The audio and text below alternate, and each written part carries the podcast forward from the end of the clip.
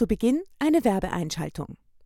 Diese Folge wird präsentiert von Subherb, deinem Shop für hochqualitative Cannabisprodukte. Handverlesen von Freunden für Freunde.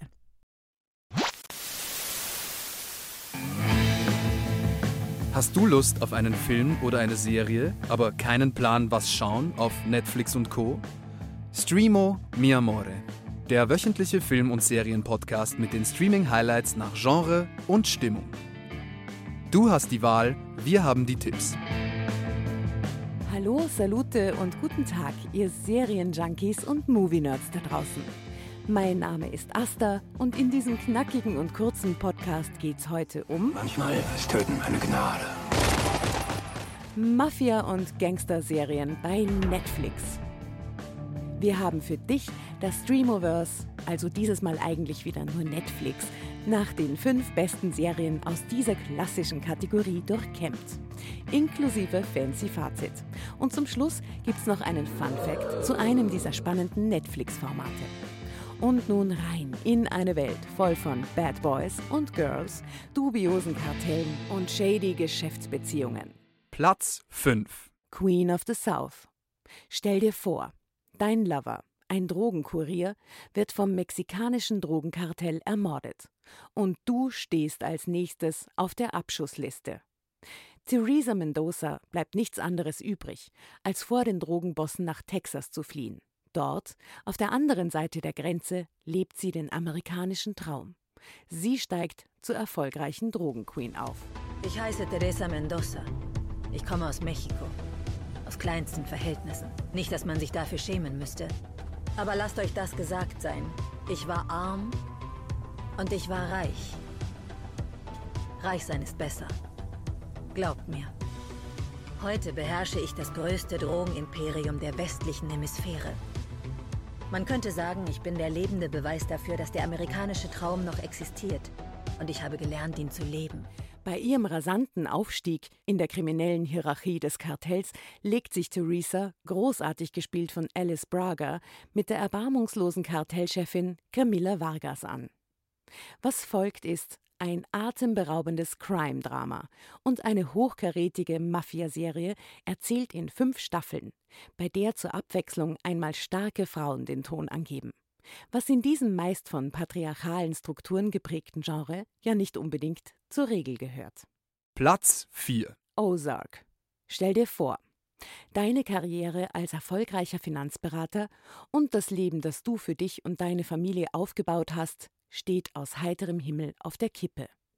Vielleicht war es doch nicht die beste Idee, sich mit einem ziemlich gewaltbereiten Drogenkartell einzulassen. Mann, was läuft hier eigentlich? Euer Vater wäscht Geld fürs mexikanische Drogenkartell. Geld. Wo sind meine 5 Millionen Dollar? Jemand muss sterben. Ganz ruhig. Wieso habe ich das Gefühl, dass wir beide wissen, dass sie tot besser dran wären? Wir werden deine Familie umbringen. Um sich und seine Familie vor einem grausamen Tod zu retten, verspricht Marty Birdie, gespielt von Jason Bateman, dem Drogenkartell unglaubliche 500 Millionen Dollar zu waschen. Dafür ist er gezwungen, mit seiner Familie von Chicago in die ländliche Region der Ozarks umzuziehen. Dort verstrickt sich der geniale Geldwäscher in noch mehr kriminelle Machenschaften mit regionalen Kleinkriminellen. Erzählt in vier Staffeln überzeugt Ozark, ähnlich wie Breaking Bad, mit einer großartigen Besetzung, starken Charakteren und überraschenden Wendungen. Ist aber nicht ganz so kultig und durchgeknallt wie das große Vorbild. Platz 3. Narcos. Stell dir vor, du bist der berüchtigte Drogenboss Pablo Escobar. In den 70er Jahren hast du ein gigantisches Drogenimperium aufgebaut, das sogenannte Medellin-Kartell. Oder stell dir vor, du bist ein Undercover-Agent der US-amerikanischen Drogenbehörde DEA, der in den 80er Jahren genau dieses Kartell zu Fall bringen soll. 1979 trugen die bösen Jungs, die wir jagten, Flipflops. Was haben wir denn hier, hä? Ja, was ist das, hä? Als ich bei der DEA anfing, war der Fund von einem Kilo Gras schon ein Grund zum Feiern. Aber plötzlich beschlagnahmten wir an einem Tag 60 Kilo Kokain. An die Stelle der Hippies waren die Kolumbianer getreten. Und die trugen keine Flipflops. Auf Basis wahrer Begebenheiten erzählt das populäre Netflix-Crime-Drama vom Aufstieg Pablo Escobars.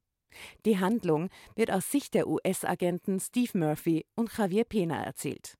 Bei ihren jahrelangen Ermittlungen werden sie selbst in die Korruption und Gewalt des kolumbianischen Kartells verstrickt. Das packende Mafia-Epos in drei Staffeln glänzt mit einer authentischen Darstellung des faszinierenden Aufstiegs der Drogenkartelle. Was auch daran liegt, dass oft an Originalschauplätzen in Kolumbien gedreht wurde. Wenn du nach drei Staffeln Narcos Blut geleckt hast, musst du unbedingt auch in Narcos Mexiko reinschauen. Die Spin-off-Serie rund um den Aufstieg der mexikanischen Drogenkartelle hält das hohe Niveau und liefert noch einmal drei Staffeln. Platz 2 Peaky Blinders. Stell dir vor, du kehrst nach dem Ersten Weltkrieg nach Birmingham zurück, besorgst dir eine Ladung Maschinengewehre und beginnst damit, ein kriminelles Familienunternehmen aufzubauen. Mit Intrigen und brutaler Gewalt beginnst du damit, die Straßen und Geschäfte in Birmingham zu kontrollieren.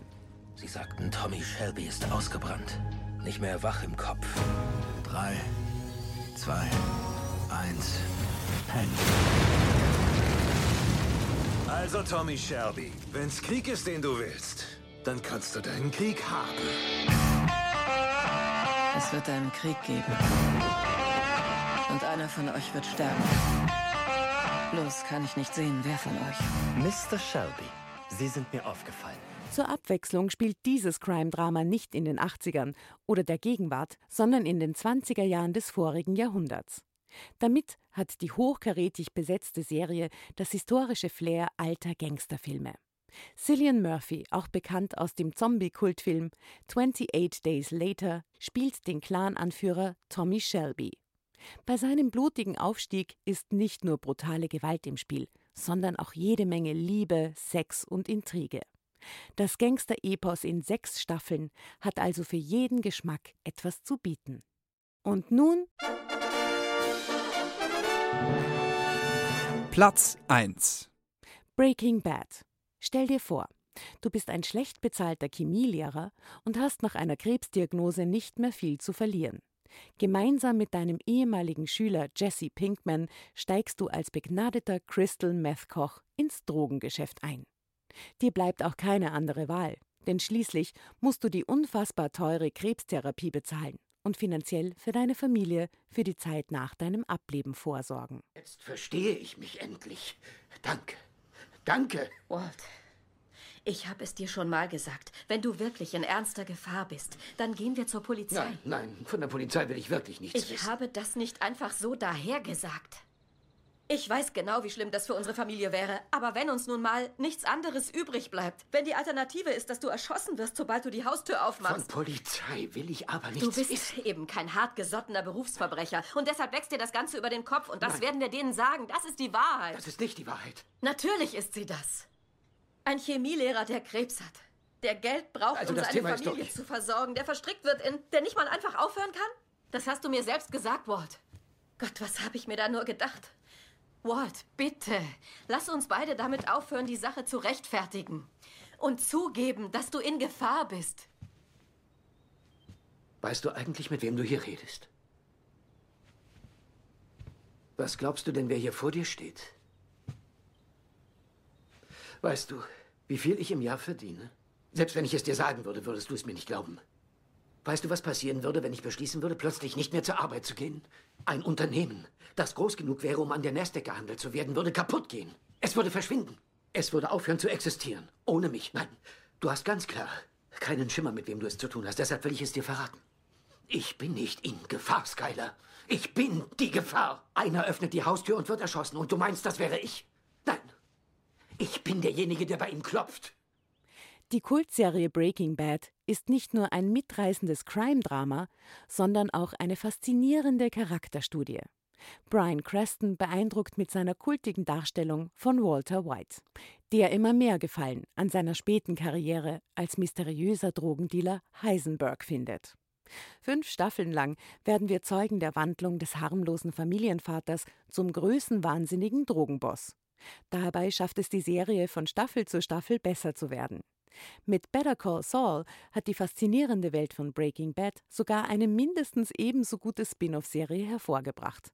Manche behaupten sogar, dass die Geschichte der Wandlung des findigen Anwalts Jimmy McGill zum korrupten Rechtsverdreher Saul Goodman noch besser ist als jene von Walter White.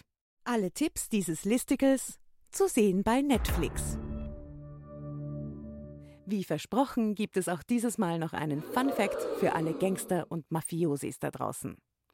Dabei geht es dieses Mal, eh klar, um Breaking Bad. Wusstest du, dass Brian Cranston und Aaron Paul, also Walter White und Jesse Pinkman, das Kochen von Crystal Meth für die Serie wirklich lernen mussten? Beigebracht hat es ihnen die US-Drogenbehörde DEA höchstpersönlich. Natürlich haben sie kein echtes Meth für die Serie gekocht, aber sie hätten gewusst, wie es geht. Das war wichtig, um in der Serie authentisch zu sein. Ganz und gar nicht authentisch ist hingegen das blaue Meth der Serie. In der Realität wäre es nicht blau, sondern farblos. Diese kreative Freiheit wurde bewusst in Kauf genommen, weil das blaue Zeug etwas ganz Besonderes sein sollte. In Wirklichkeit war das blaue Heisenberg Meth in der Serie blauer Candice-Zucker von The Candy Lady, einem Süßwarenladen in Albuquerque.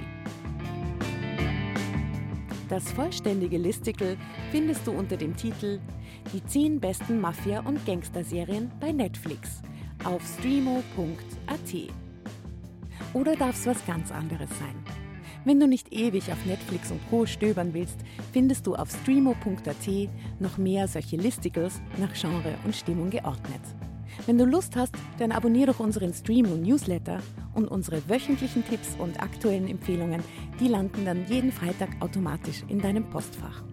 Folge uns außerdem gerne auf Instagram, Telegram und Facebook. All diese Infos findest du auch nochmal in unseren Show Notes. Streamo mi amore. Das Leben ist zu kurz für schlechte Filme und Serien. Dieser Podcast wurde produziert in Kooperation mit Happy House Media.